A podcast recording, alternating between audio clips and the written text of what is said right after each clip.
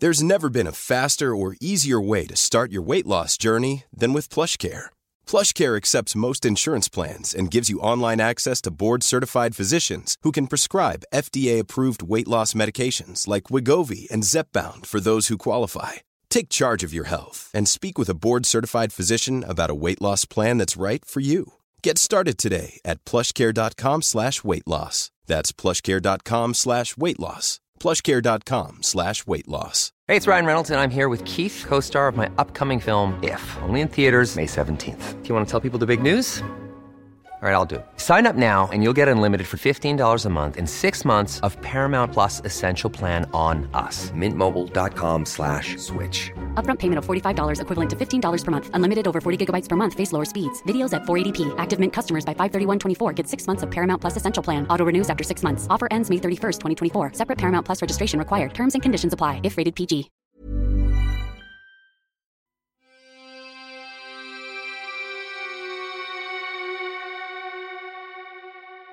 Welcome to Murder Mile, a true crime podcast, an audio guided walk featuring many of London's untold, unsolved, and long forgotten murders, all set within London's West End.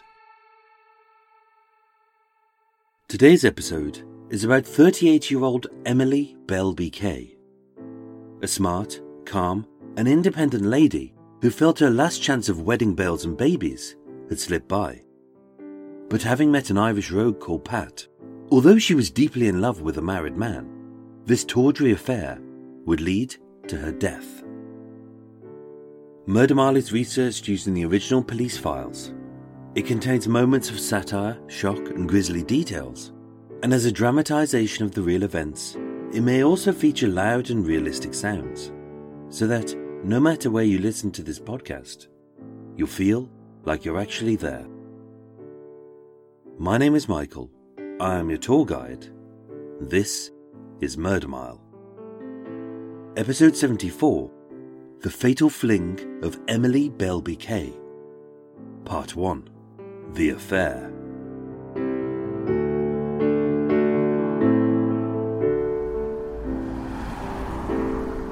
Today, I'm standing on Guildford Street in Bloomsbury, WC1 one street south of the Tavistock Square bus bombing, two streets east of the abominable Mr. and Mrs. Cox, a few doors down from the peaceful sleep of Vera Crawford in the Grenville Hotel, and one street west of the misreported killing of Darlene Horton, coming soon to Murder Mile. Guildford Street is an ugly little side street just off Russell Square, which being crammed full of unsightly student halls, aging hospitals, and long lines of previously ramshackle but now smartly renovated five story Victorian townhouses, many of which have been converted into hotels, B&Bs and hostels. With no bars, cafes or museums, this street is an insult to your eyeballs, your backside and your cake hole. In fact, the only sound that you'll hear is the endless thrum of suitcase wheels, noisily scraping and scuffing along the potholed street as with tourists having packed for the rather pitiful three day British summer, with most women carting about a canvas cargo container of everything they've ever owned, and most men having packed just a single pair of underpants. What they've forgotten are the essentials. Not shorts, sunglasses, and sandals, but Rainmax, rat poison, and if they've arrived any time after Brexit, tin foods, candles, and bottled water. I have a thing where I make models of buses. 68 Guildford Street is currently a series of stylish apartments in a slim five story terraced house.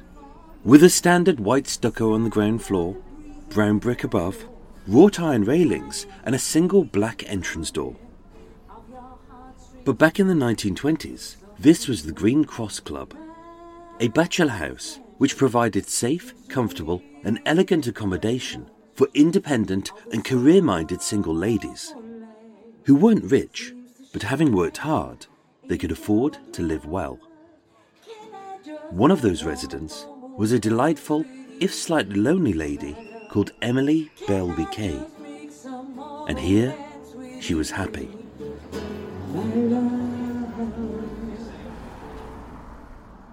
And yet, having got engaged, packed her bags, and was ready to elope with the man of her dreams.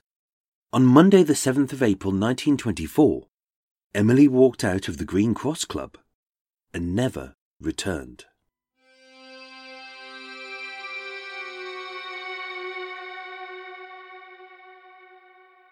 For 14 years, Jessie Mahon had been the long suffering wife of Pat, a handsome Irish charmer with chiselled good looks, a roguish cheek, and the gift of the gab. Pat wasn't a good husband, as having a checkered past, he struggled to hold down a job. Being bad with money, he was too broke to pay any bills. And with a long history of betting on horses and cheating on his wife, having stood by him for the sake of their only child, the family was reliant on Jessie.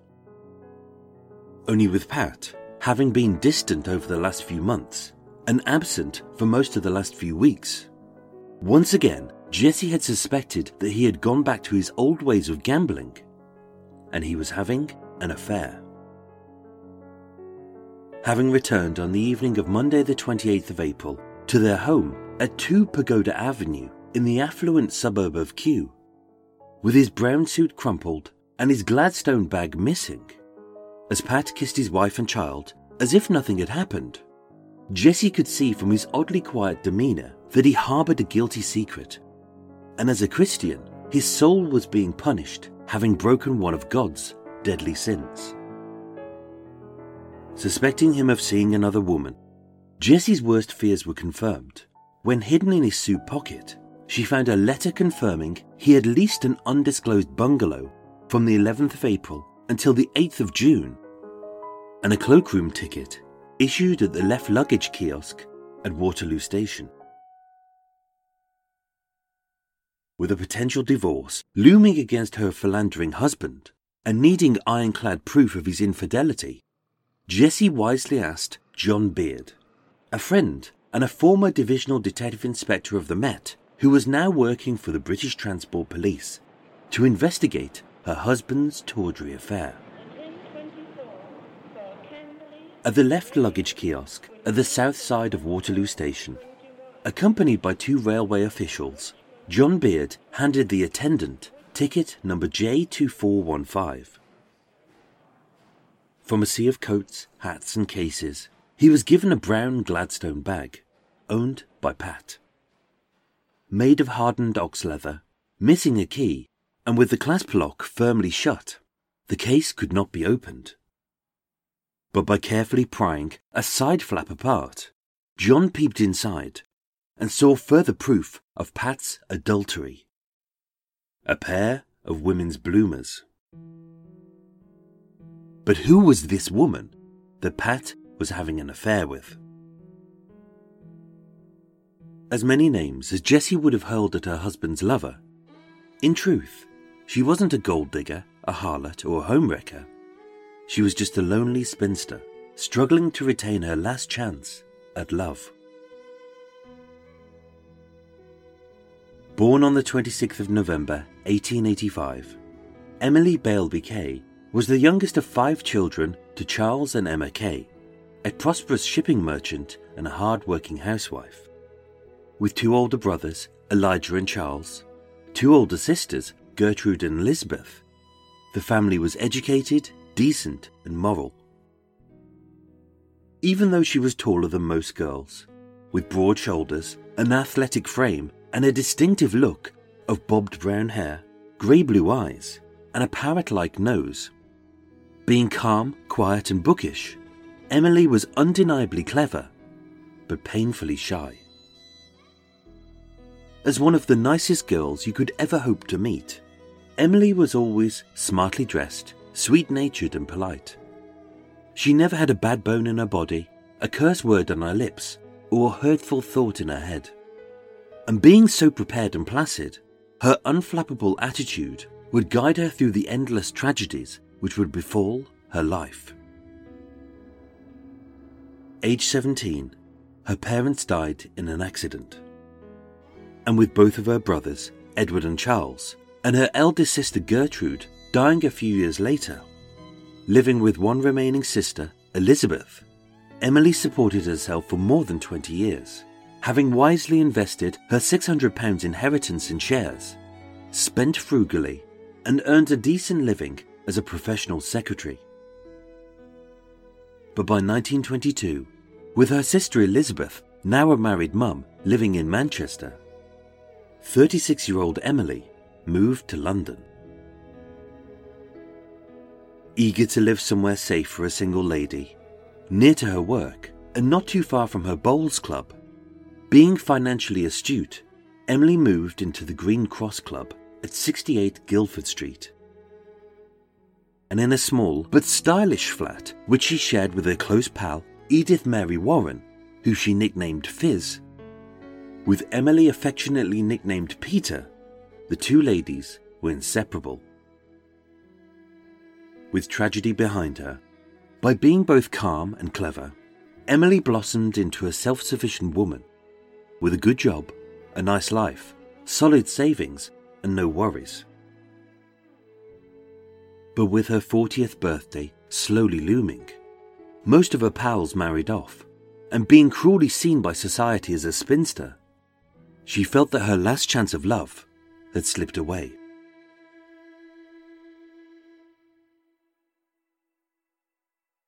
And then she met the man of her dreams.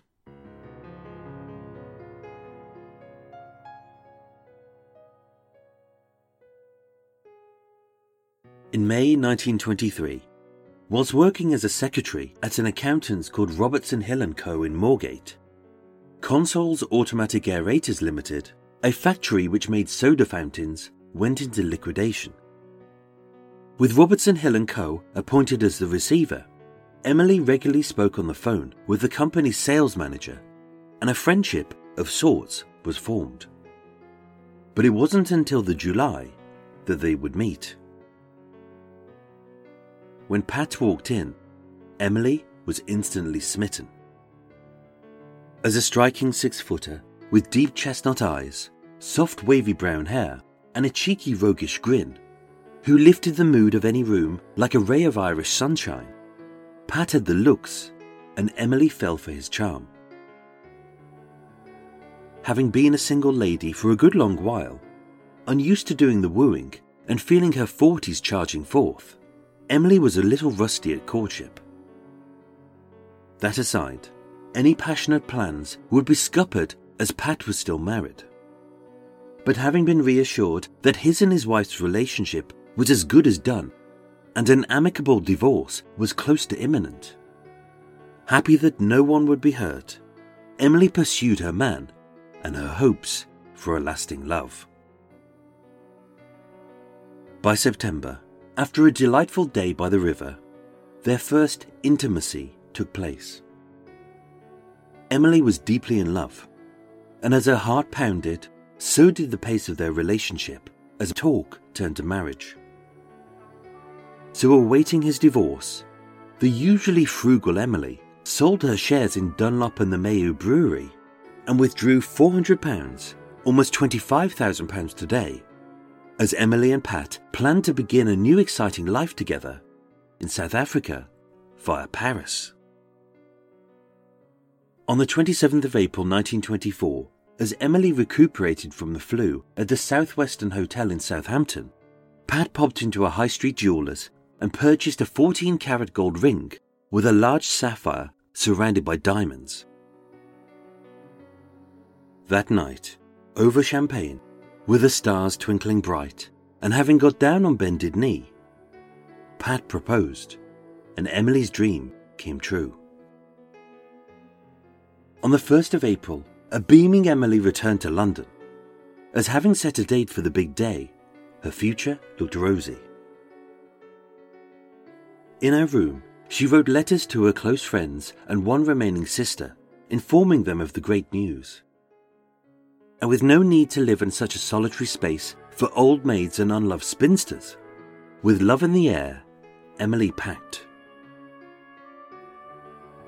On the morning of Monday, the 7th of April 1924, having held a taxi and carting a tennis racket, a hat box, and a large brown trunk, all wisely etched with her initials of EBK, Emily exited the black front door and left the Green Cross Club forever.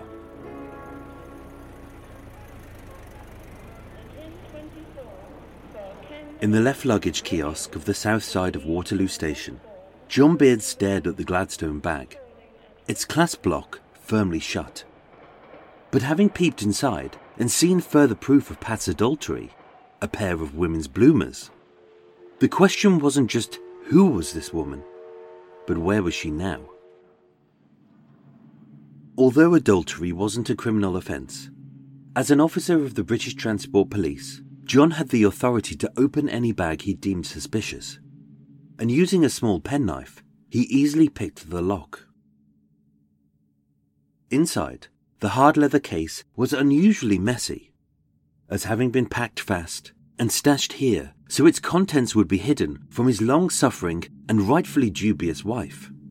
Not only did the bag contain irrefutable evidence of her husband's infidelity, but also the dire consequences of conducting an adulterous affair. As finding a pair of ladies' bloomers, a torn silk nightdress, a white bath towel, all of which were bloodstained, and a sharp knife, often being performed in secluded and unsanitary conditions. A backstreet abortion was illegal, and for many women, it was fatal. So, fearing a crime had been committed, John Beard contacted Superintendent Wellesley of Scotland Yard.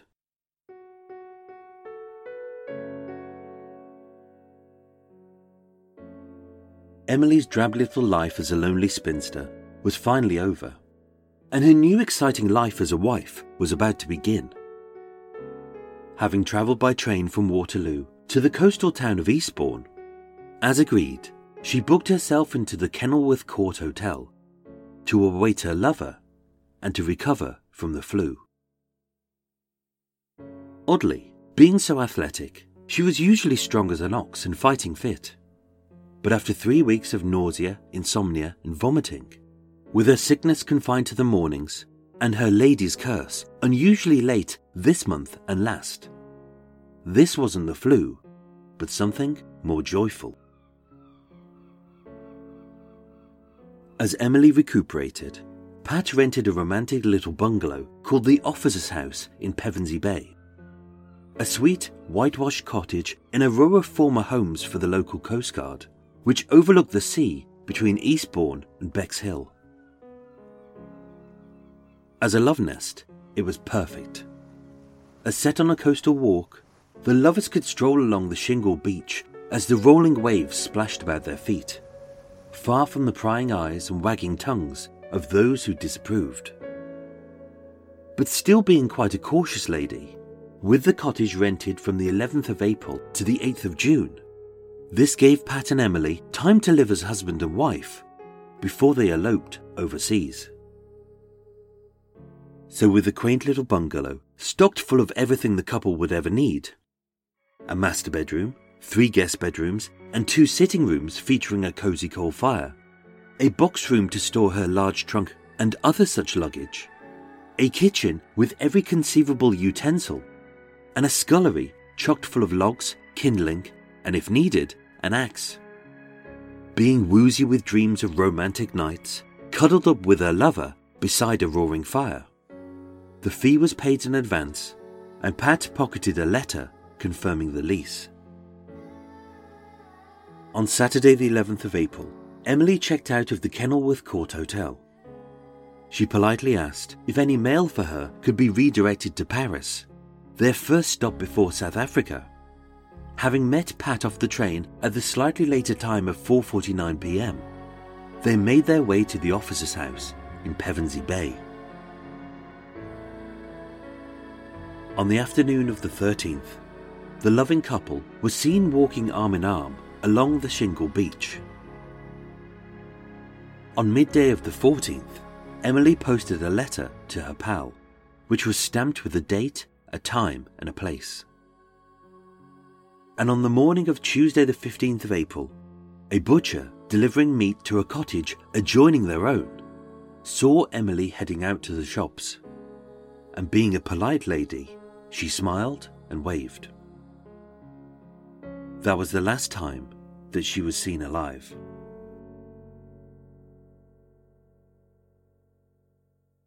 Having given Miss Warren a forwarding address of courtesy of the Standard Bank in Cape Town, South Africa. As a sweet natured woman whose thoughts were always of others and rarely about herself, the last letter she ever wrote was to arrange to see her beloved friend again.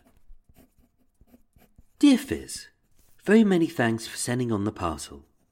Apparently you're up in town this weekend. I wonder if Fred is with you.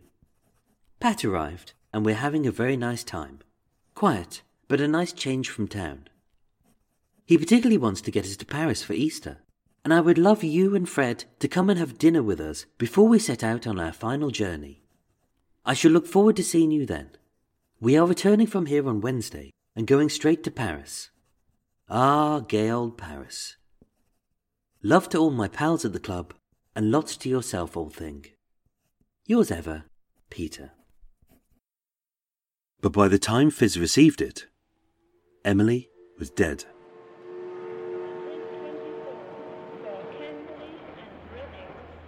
At the left luggage kiosk in Waterloo Station, John Beard showed Superintendent Wellesley the ripped and bloodied rags stashed inside the Gladstone bag a bath towel, a nightdress, and a pair of bloomers.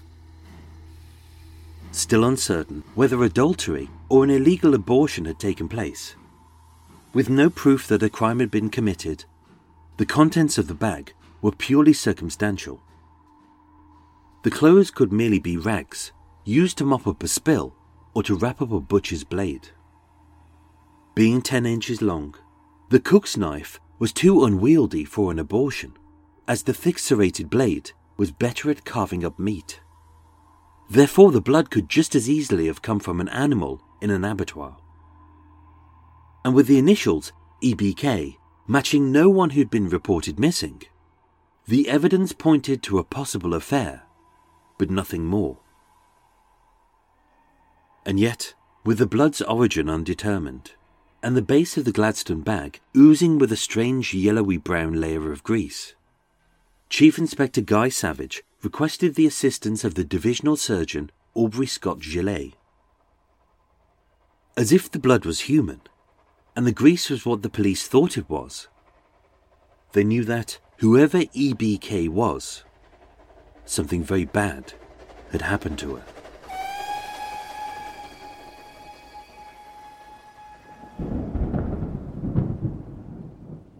The night of Tuesday, the 15th of April 1924, was nasty. As a violent storm ripped through the heart of Pevensey Bay, and a biting rain lashed down the whitewashed walls of the bungalow. So dark was the night that as a thick soupy fog suffocated the moonlight, and a bitter wind howled so loud, like a pack of hungry wolves tearing at a fleshy carcass, that from inside their love nest nothing could be seen or heard. Illuminated by candles, a coal fire, and gas lights. Although Pat had stocked the cast iron cauldron full of coal and spent a short while chopping logs into little lumps, all with a pointlessly small axe, the roast dinner was a disaster, thanks to the kitchen's old pots, cracked crockery, and blunt knives. And as the storm raged, the weather outside matched the mood inside. As not only was Pat still married, not only was Pat still not divorced, but being just days away from leaving for Paris, Pat still didn't have a passport.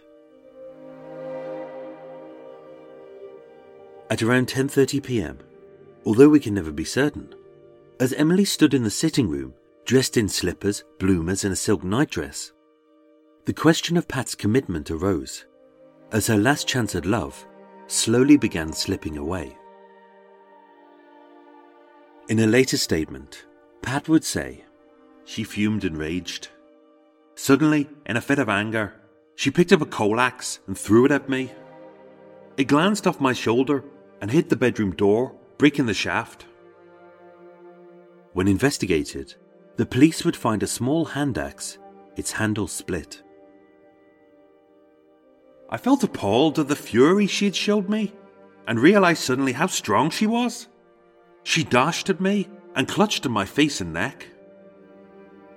Talking to those who knew her, It was clear that as a tall, broad shouldered woman and a keen tennis player, she was powerfully built and knew how to handle herself. I did my best to fight back. We struggled, fell over an easy chair, and Miss Kay's head came into violent contact with a round cold cauldron. And as expected, by the side of the sitting room fireplace, the police would find a cast iron cauldron with one of its legs bent. She lay stunned or dead. The next few seconds I can't remember, except as a nightmare of horror, for I saw blood begin to issue from Miss Kay's head. I did my utmost best to revive her. But by then, it was too late, as Emily Beilby Kay was dead. Pat's statements continued. The struggle reduced me to exhaustion, and as the terrible position I was in flooded my brain, I, I, I can't remember, but I, I think I gently placed the body of Miss Kay into the trunk. In the box room, the police would find a large brown trunk, blood-stained and initialed with the letters EBK. I came up to London on the 17th of April and purchased a knife and a small saw. At the Staines Kitchen Equipment Company at 94 Victoria Street, a salesman sold Pat a 10 inch cook's knife and a butcher's meat saw. As in the cottage's kitchen, the largest knives were too blunt to be of any use. Petrified of this dreadful accident being uncovered, I severed the legs from the hips, cut off the head and the arms, which I burnt in the fire. I boiled some of the flesh in a pot. The smell was appalling, so I cut up the portions small, packed them in a brown Gladstone bag, and I tossed them out of the train between Waterloo and Richmond. All of which was corroborated by a stack of stained pots, a foul smell, and ash in the fire's pan. But sadly, no flesh was ever found by the sniffer dogs.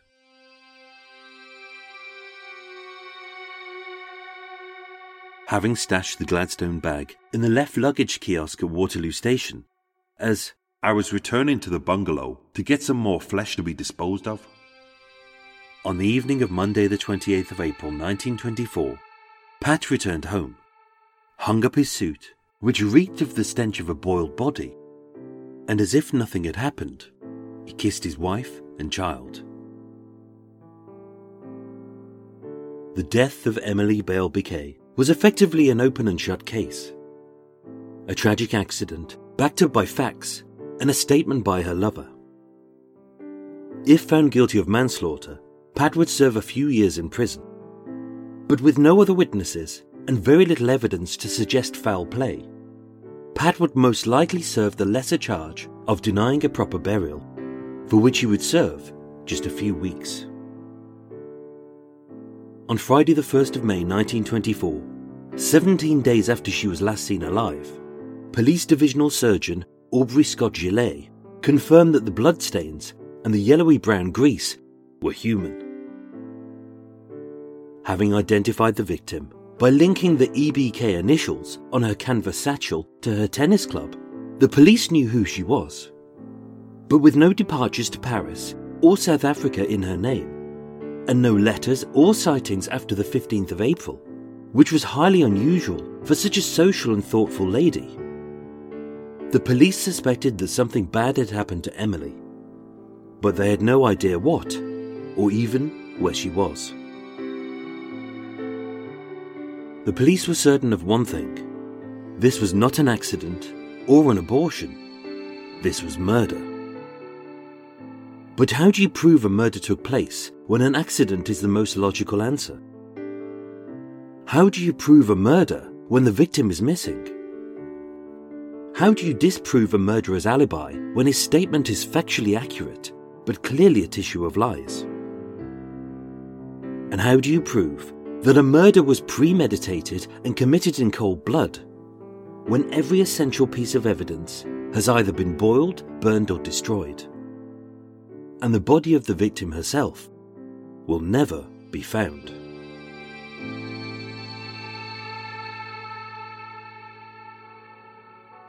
Ladies and gentlemen, thank you so much for listening to Murder Mile. The concluding part of the fatal fling of Emily Beilby Kay continues next week. For all of Mickey's Bakewell tart chomping beauties, there's more tea-rific treats and cakey goodness after the break. But before that, here's my recommended podcasts of the week.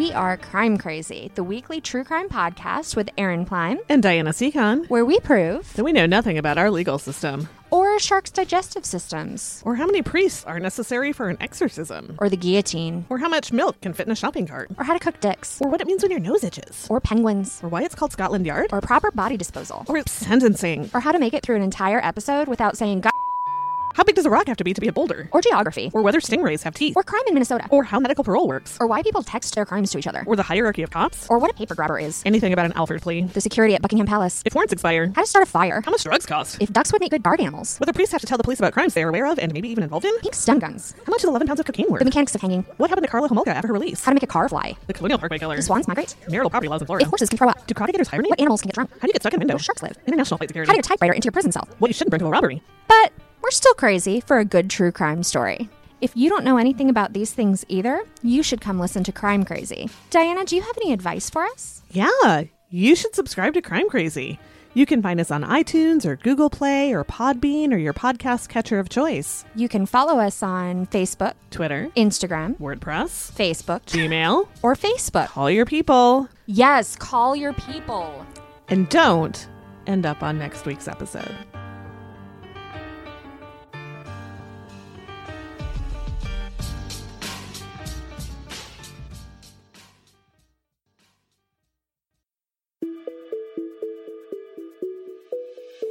Hi, I'm Caprice, and I'm the host of the Unseen podcast. We look at missing person cases, unresolved crimes, and lesser known stories from around the UK. We delve into cases that do not gain public attention, such as unidentified people and historic cold cases. If you're interested in true crime from the UK, then you might be interested in having a listen to The Unseen. You can find us wherever you listen to podcasts.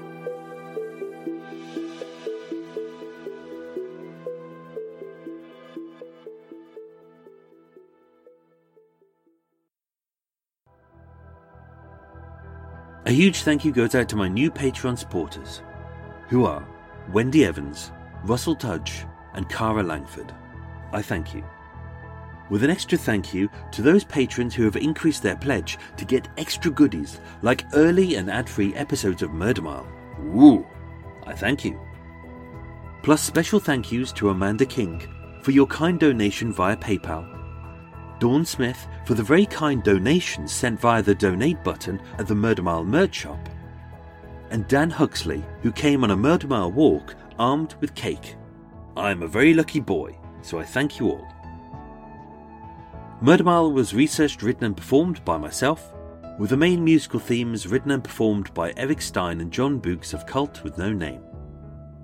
Thank you for listening, and sleep well.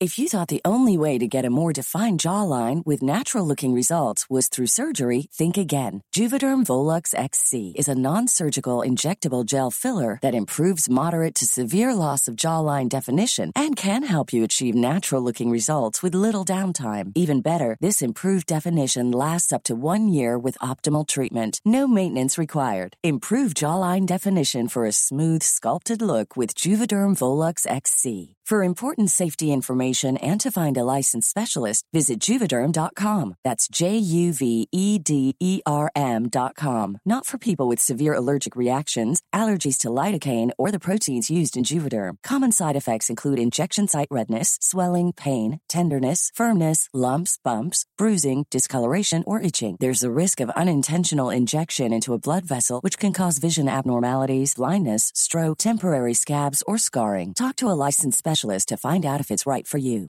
Hi, I'm Daniel, founder of Pretty Litter. Cats and cat owners deserve better than any old fashioned litter. That's why I teamed up with scientists and veterinarians to create Pretty Litter. Its innovative crystal formula has superior odor control and weighs up to 80% less than clay litter. Pretty Litter even monitors health by changing colors to help detect early signs of potential illness. It's the world's smartest kitty litter. Go to prettylitter.com and use code ACAST for 20% off your first order and a free cat toy. Terms and conditions apply. See site for details. Cool fact a crocodile can't stick out its tongue. Also, you can get health insurance for a month or just under a year in some states. United Healthcare short term insurance plans, underwritten by Golden Rule Insurance Company, offer flexible, budget friendly coverage for you. Learn more at uh1.com.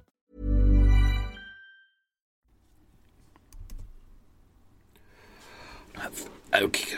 Oh dear, that was good. Good, good, good, good, good, good, good. Okay, and no break, straight in, and we're done. Ready, good. Hey everyone, welcome to uh, Extra Mile. Hello, it's Michael. How are you? You all good? You all good? I can hear you saying hello back. Yeah, say hello back. Even if you're, even if uh, if you're walking by yourself, that's fine. You're by yourself. You can say hello, Michael. Say hello, Michael. Now, hello, Michael. If you're on a bus, say hello, Michael. Don't worry if there's people around you; they won't mind. Just say hello, Michael. Hello, Michael. In fact, shout it out loud. Say hello, hello, Michael, and then look around and wave at everyone while you're doing it.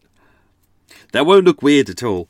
Uh, so, welcome everyone. This is Extra Mile. Oh, stretch Extra Mile. Uh, the unscripted, unedited, bloody, bloody, blah part of the show where I will tell you extra things that probably didn't go into the episode. Obviously, as mentioned before, this is kind of the.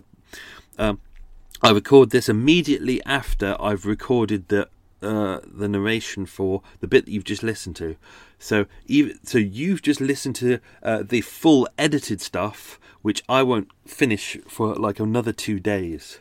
So currently, I don't know what's going to go, what's staying in that bit, what isn't, because you know I write uh, and then I edit as I write and then I, I finish the script and I go, yeah, okay, that's about right. And then we record it, and then it's only when I start editing it that I start thinking, do you know, actually, we've kind of already covered this bit.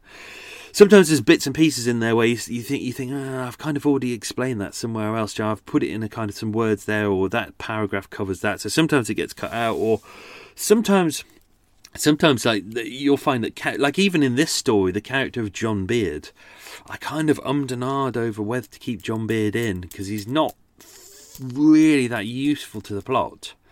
Um, because a lot of this, some of it she could, a lot of this she could have done herself, but um, uh, it kind of made sense. John had a uh, the kind of authority. He was kind of the reason why he, he could open up the bag because he worked for the British Transport Police, and he was an ex-policeman, and he knew all the police. So I kind of kept him in. But I did oh, at the start. I was like, mm, I was umming and ahhing about whether do, you know even even though it's it's true for the story, is it right to, to you know add in these extra? I always find that if you add extra names in, like at the start of the story originally, um, I put in there about the fact that uh, the uh, they had a, uh, Pat had a lease in his suit pocket uh, from Mrs. Hutchinson, who owned uh, the Pevensey Bay uh, cottage, and I had that in there. But then I thought, hmm, do I do I add in Mrs. Hutchinson at this point? A, she's not really that relevant. B, the last thing I want is kind of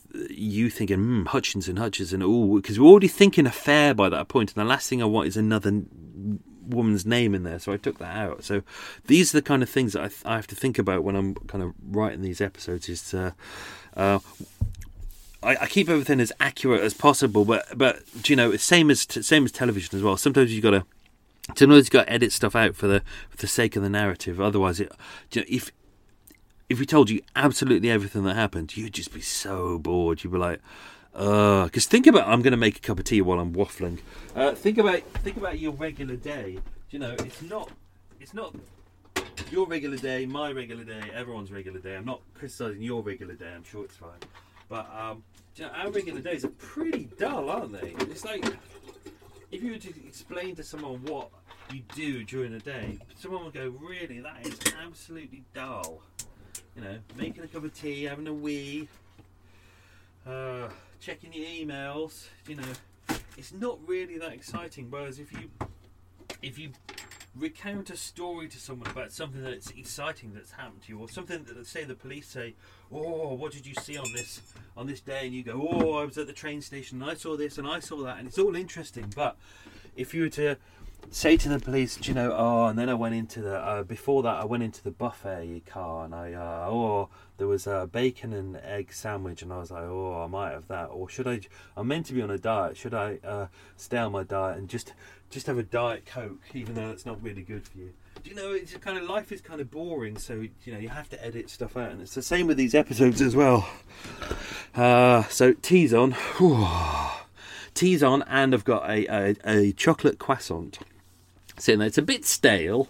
I picked it up in Lidl yesterday, up the Lidl, and it's a, it's a little bit stale, but I don't mind. I'm going to have that. I'm gonna, then I'm, I'm going to wolf that. I've had my bacon sandwich. Yep, not being sod being uh, veggie today. I, I needed some uh, meat. Meat is murder. I, need, I had some of that, and then I'm going to have my uh, chocolate croissant. Bit stale, but I don't mind. And then off to Costa Coffee to start editing the narration for this.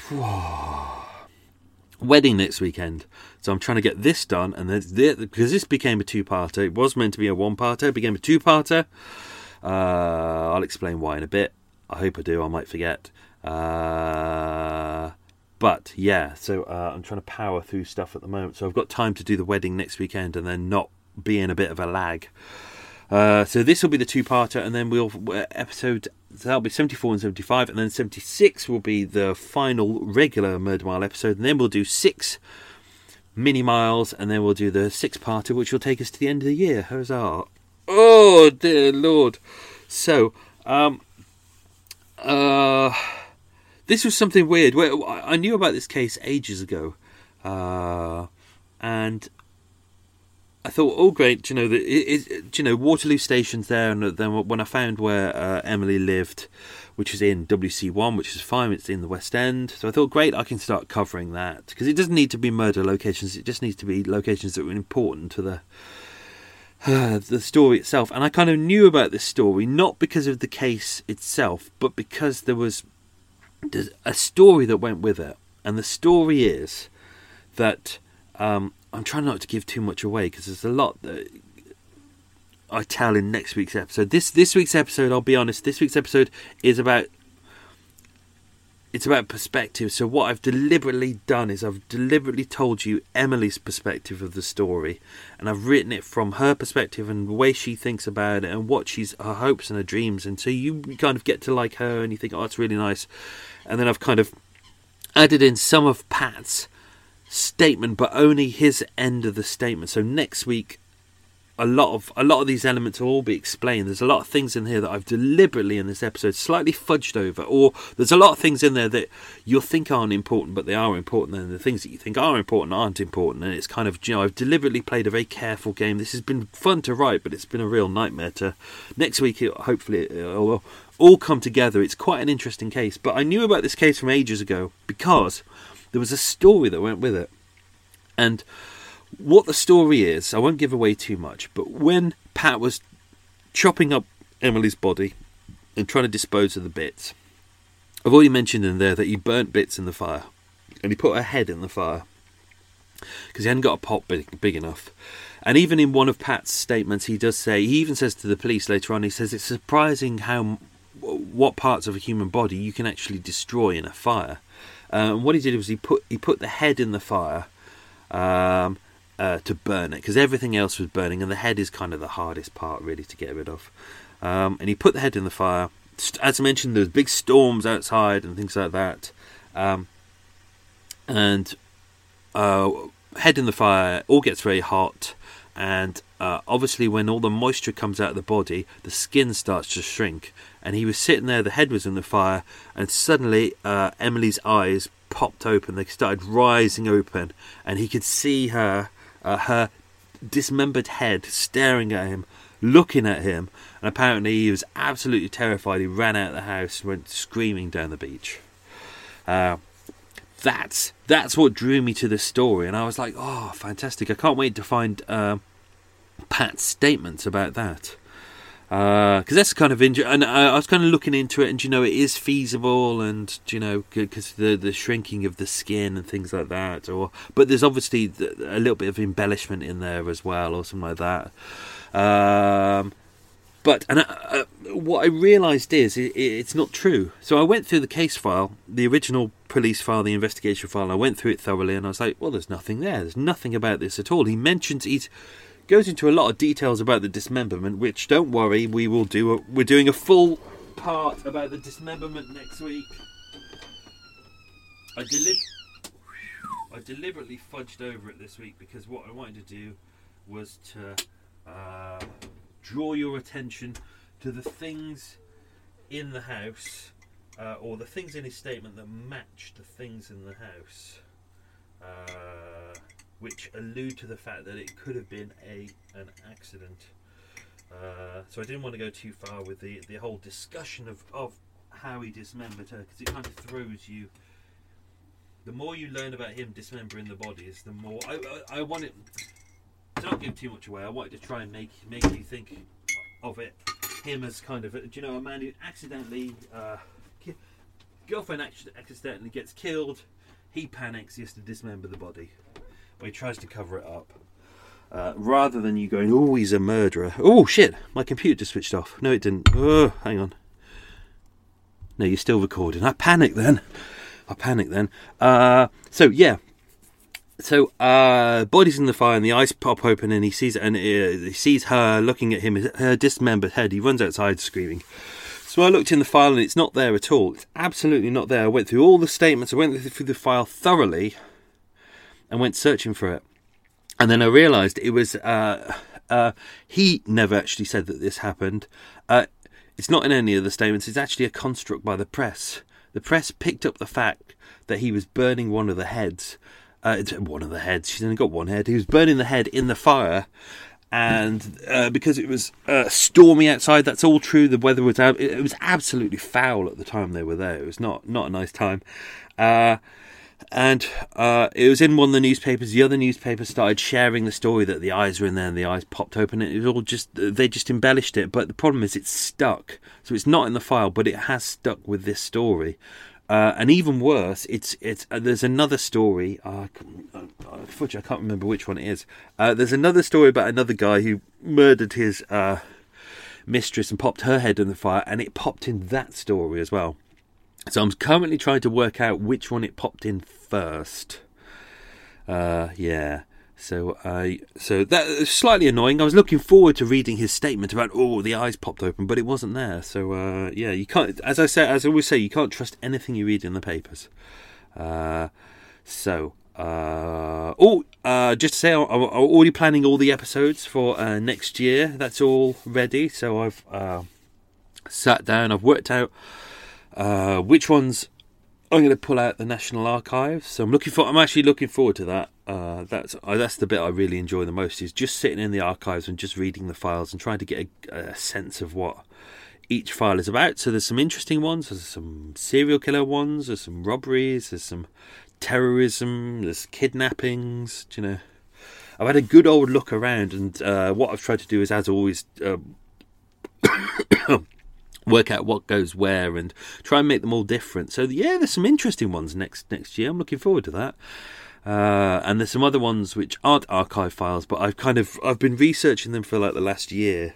Do you know? Every time I find new new articles or things, I go, ah, that's what I wanted. So, uh, so yeah, working on that. Um, if you're wondering uh, where the multi multi part series that I've mentioned about before is, uh, do you know I mentioned it previously? I said that we will always have we'll always uh, have single episodes, and we'll have multi parts. Then we'll have the special multi multi part, of which uh, many uh, series are all linked together. If you're wondering where it is, you've already listened to most of it. Uh, I just haven't told you that you're listening to it, which is interesting. So um, maybe this will appear in next year. I don't know, but there might be a multi part which will end the multi multi part.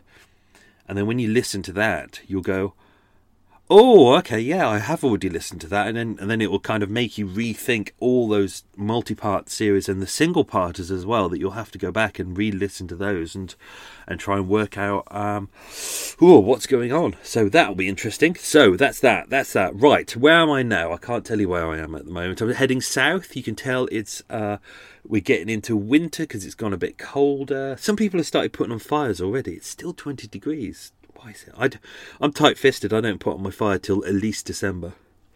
I would rather sit here with big socks on and uh, a hat and freeze to death than really enjoy the heat. Really enjoy the fire when it's ready. But the fires, I've had it I've had it ready, sitting there for about six months now. Uh, so, uh, but uh, it's weird outside. I'm on a bit of a bend. Uh, it's nice, quiet area. There's some nice fields around me. But in front of me, in front of me is a sea of green. There's a weird algae on the water again, and it's covered the whole water. And it, it's nasty stuff. It kind of um, it uh, suffocates all the fish underneath. So uh, we're trying to dredge away as much of that as possible. But it's weird. You look outside and you think it looks like you're on like a football pitch. It's a really bright green, but it's not. It's uh, it's uh, really weird. Oh, little note to myself here. I thought I'd point this out. Um, if some of us podcasters seem a little bit grumpy over the next couple of months, I thought I'd flag you up about this. This is this is really boring, but it's it's it's important for us. Uh, many of our podcast net- networks have started to uh, standardize the podcasting metrics. See, I told you it was boring.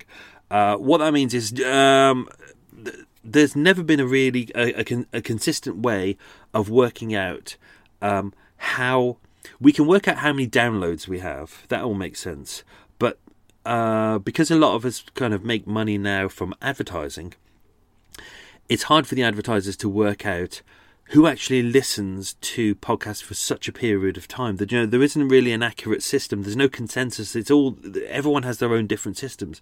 So a lot of the networks are starting to use uh, the uh, the IAB's kind of standardized podcasting metrics. So it's a new system that we're moving over to very shortly uh, because previously it would be based on downloads. Now it's based on how much of each episode you listen to.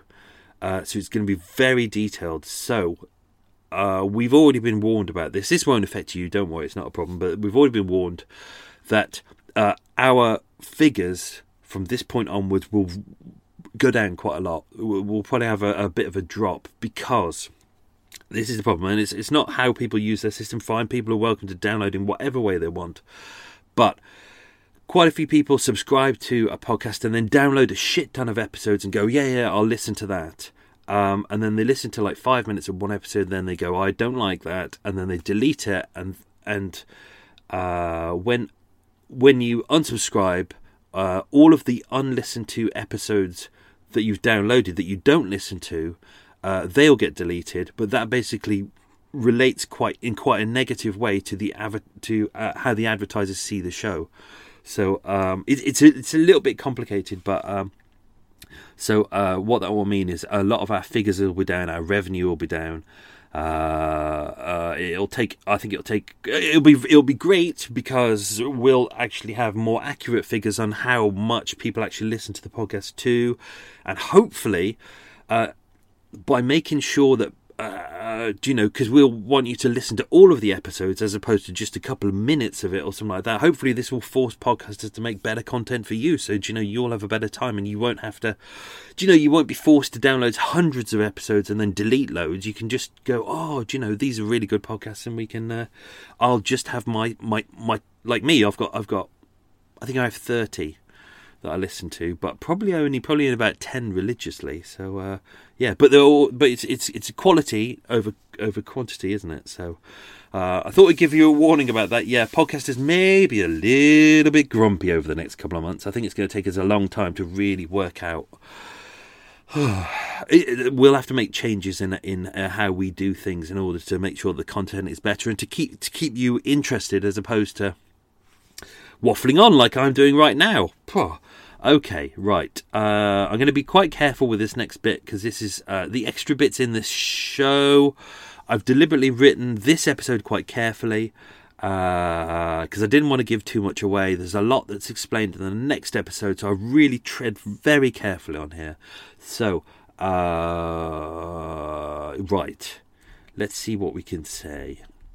Uh, obviously, we got the Gladstone bag. Um, as I mentioned, that was made of hard ox. You can, you can, if you want to have a look, uh, it's on Wikipedia. You can type with Wikipedia. You can type in Gladstone bag. There's a picture of a Gladstone bag.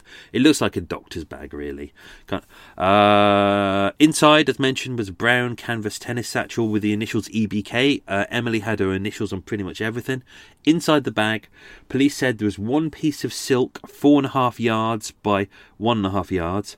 One piece of silk, seven by eleven and a half yards one white bath towel, one 10 inch, 10 inch cook's knife, that's been a pig to pronounce this whole episode, one long blue silk scarf, one torn pair of twill bloomers, all of which were blood stained, and at the bottom of the bag uh, was a layer of grease slash fat, which was the browny kind of yellow fat, which had come off off her um, her limbs. Uh, after, obviously, after they'd been boiled, he he uh, tried to board them off. He put them in the bag. The the fat is slippy. It drips all through the bag, so that would have been smelly.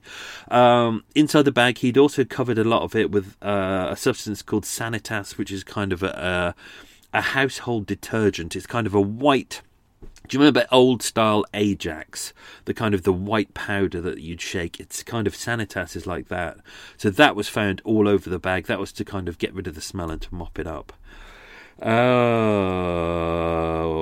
Emily, uh, as mentioned, her parents died. They were both in their 50s around the time. I've done research into this. This was uh, 1902. Uh, uh, from the details that I've got, uh, they both died in an accident but nothing more is said about that. Nothing is in the file at all. I've checked census records, I've checked news, nothing. Uh, but it's it's kind of irrelevant, so I'm not really going to go into it. Uh, so she was left with one sister. They lived at 21 Cranbourne Street in Chorlton cum Hardy in Manchester, Manchester, Manfred, Manfred, Manchester. I hope they didn't talk like that. Um, uh, his sister's occupation, uh, sorry, Emily was a typist. Her sister was a shop assistant. She was the slightly older sister, but then she uh, married and moved away. Uh, Emily, as mentioned, quite self sufficiency. She supported herself for about twenty years. Uh, came to London October 1922. Seemed like a really nice lady, physically, physically and mentally strong, quiet but decent, sweet natured, uh, rarely in the company of men. She was fond of outdoor sports. Uh, as mentioned, she was relatively tall. She was about five eight, five nine, uh, which was relative. I mean, that was tall for men even in that era, so it was very tall for women. She broad shouldered. Uh, loved playing tennis, loved Crown Green Bowls. She was a men- member of the Richmond Bowling Club, which is interesting. Richmond Bowling Club and Tennis Club. Uh, she was actually a secretary of there as well. She uh, that is right at the end of Pagoda Avenue which is where Pat lived. And I've tried to do some. It's weird that they met where they met. They met when she was working at the uh, uh, Robertson and Hill and Co. the the uh, chartered accountants. It's weird that they met there when she actually spent a lot of time in a tennis club and a bowling club at the end of his road. But apparently they didn't meet there, or maybe do you know, or, or do you know what? Maybe later on, after they'd met, maybe that's where they started meeting each other because it was convenient for him to get there, uh, and you know, or, or or maybe he didn't because maybe his wife went there a lot. Uh, there's more information about his wife in the next episode. Uh, uh we're gonna we're gonna do all of Pat's story. Um, it, it's it's a nice, interesting perspective. We'll throw a different different light on Pat. So if you already know part of this story and you're like listening to this, going, oh, "Mike's mistold the story," no, I haven't mistold the story. I've just told you, I've told you Emily's story. I've told you from Emily's perspective. Now I'm going to tell you Pat's perspective. Uh, because there's nothing worse than just telling people the same old story. Do you know? This is what I do: is I take a story and then I try and give it a spin on it. I try and tell you a different way. Otherwise, what's the point? You might as well just sit down and read Wikipedia, which most podcasts do. Uh, well, most shit podcasts. Uh, uh, she was well dressed. She was presentable, stylish. She was a very nice girl. As mentioned, someone had said that she was uh, possibly one of the nicest people you'd ever hope to meet. Uh, broad shoulders, light brown hair in a bob, deep set grey bluey eyes, and she had a, a very small parrot like nose. It kind of makes sense. I'll put some pictures online. Uh, I'll have to put them on the social media on the old social media because I can't put them on my website because I don't own the rights to them. Uh, she was very clever. She was well dressed, very calm, and not easily riled. Important for next week. Uh, a true romantic, she wanted to be loved forever, but was regarded as a spinster around that time. I hate that word, spinster. It's weird that you got spinster and bachelor. Bachelor sounds great. It sounds like fun loving and having a great time, and spinster sounds like oh Weasley and oh, uh, you know. Uh, uh, Edward died two years, so uh, 1922, so just two years before she died. So actually, the whole f- all that was left was Elizabeth in the end. Charles, her brother, died in Shanghai. I haven't been able to find much details about that. Gertrude died in 1917. Uh, what else we got? What else we got? Uh, she earned a decent wage. She had a small inheritance, which was well, uh, it was six hundred pounds, which was thirty-five thousand pounds today, which she wisely invested in stocks and shares. She was quite a good forward planner. Uh, lived well, but she didn't live extravagantly. She did like going out with friends. She wasn't kind of uh, stuck in the house. She loved socialising, uh, but she she was you know she wasn't the most confident person out there. Ah, what else we got? Obviously, she got her friend Fears. They were good mates. That seemed to go very well. Everyone said that she's a really nice person. She didn't have a, a bad temper. She didn't have bad things to say. You know. Um. Uh, we got some of Pat's statement here. Let's let's read some of Pat's statement. Hang on, how much time have we done? Okay, I'll just do a couple of minutes on this. Uh, Pat's statement. You can hear Coot outside. He's having a little shout. Uh, during the night, the 16th, we quarrelled. We quarrelled over certain things. I'm not going to do his voice because uh, that Irish accent wasn't great. I mean, let's be honest, it was a little bit of a kind of uh, Northern Irish-ish accent. Yeah, yeah. I'm not very not very good at accents, but I thought I'd give it a little something. Uh, we quarrelled over th- over certain things, and in a violent temper, uh, she threw an axe at me. It was a coal axe. Uh, it hit me a glancing blow. I then saw red. We fought and struggled. She was a very big, strong girl. She appeared to be quite mad with rage and anger. During our struggle, we overturned a chair, and her head fell on the on the iron coal scuttle, and it appeared not more or less to stun her. This happened about midnight. I attempted to revive her, but found that she was dead. I put her body in the spare room and covered her with a fur coat. I came up to London uh, I came up to London on the, mon- on, the, on the morning of the 17th of April and returned to Langney, which is basically, uh, uh, it was called the Langney Cottages, Bung- Langney Bungalows, but it was in the area of Pevensey Bay. Um, that night, to- uh, taking with me a knife which I had brought uh, in a shop on Victoria Street. That was the uh, Staines Kitchen um, shop that I mentioned about earlier on. I also brought in the shop a small saw that was a butcher's saw. It was a, basically a, a, kitchen utensil shop. Uh, when I got back to Langney, I was so upset and worried that I could not carry out my intention to decapitate the body. I did so on Good Friday, so uh, she was killed on the Tuesday, so it was about three days later. I severed the legs from the hips, the head, and left the arms on. I then put various parts in a trunk, which I locked up. I left the trunk, that was her brown trunk. I left the trunk in the bedroom and locked the door. I have been down several times since, wondering how I could dispose of the body. Tuesday, the 22nd of April, so this is a week later, I opened the trunk and burnt the head in the grate. I next. Oh, burpees. I next burnt the feet and the legs in the grate. On the Saturday morning, I cut up the trunk. That's uh, he's referred to her trunk, her torso, not the trunk. Uh, that's that kept throwing me off when I was reading this. I was going, "Why is he cutting up the trunk?" And then it's like, "Oh, the trunk. It's the he's her torso." Uh, I I had to cut up the trunk. I also cut off the arms. I burned portions of them. The smell was appalling. I had to think of another method of disposing the portions. I boiled some portions in a large pot in the bungalow. I cut up the portions small, packed them in a brown bag, and threw them out of the train between Waterloo and Richmond. Uh, there's another bit here, but do you know what? I'm going to save that bit for next week because that bit's quite interesting. Oh, that's it. That's all I had. Well, well, well, well, well. That was that was fascinating.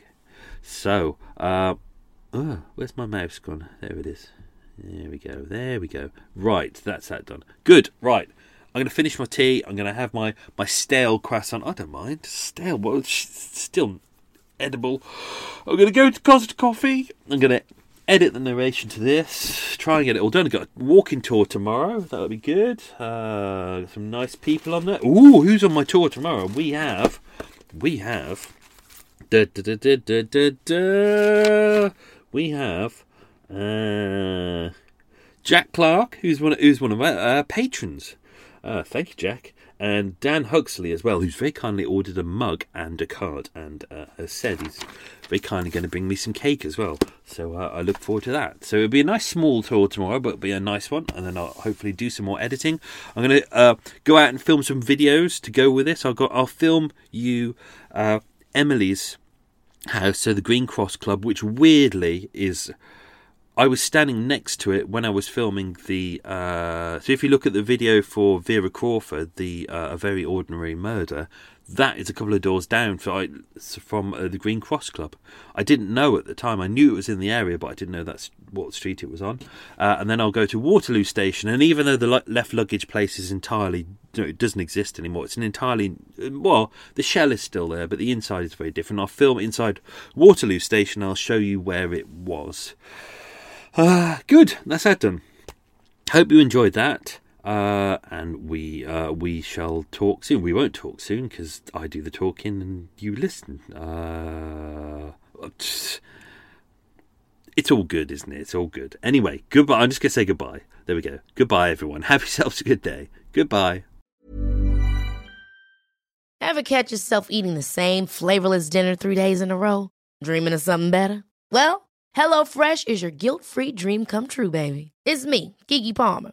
Let's wake up those taste buds with hot, juicy pecan crusted chicken or garlic butter shrimp scampi. Mm. Hello Fresh.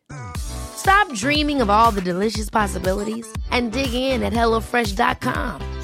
Let's get this dinner party started. Hey, it's Paige DeSorbo from Giggly Squad. High quality fashion without the price tag. Say hello to Quince. I'm snagging high-end essentials like cozy cashmere sweaters, sleek leather jackets, fine jewelry, and so much more. With Quince being 50 to 80% less than similar brands. And they partner with factories that prioritize safe, ethical, and responsible manufacturing. I love that. Luxury quality within reach. Go to quince.com slash style to get free shipping and 365 day returns on your next order. Quince.com slash style.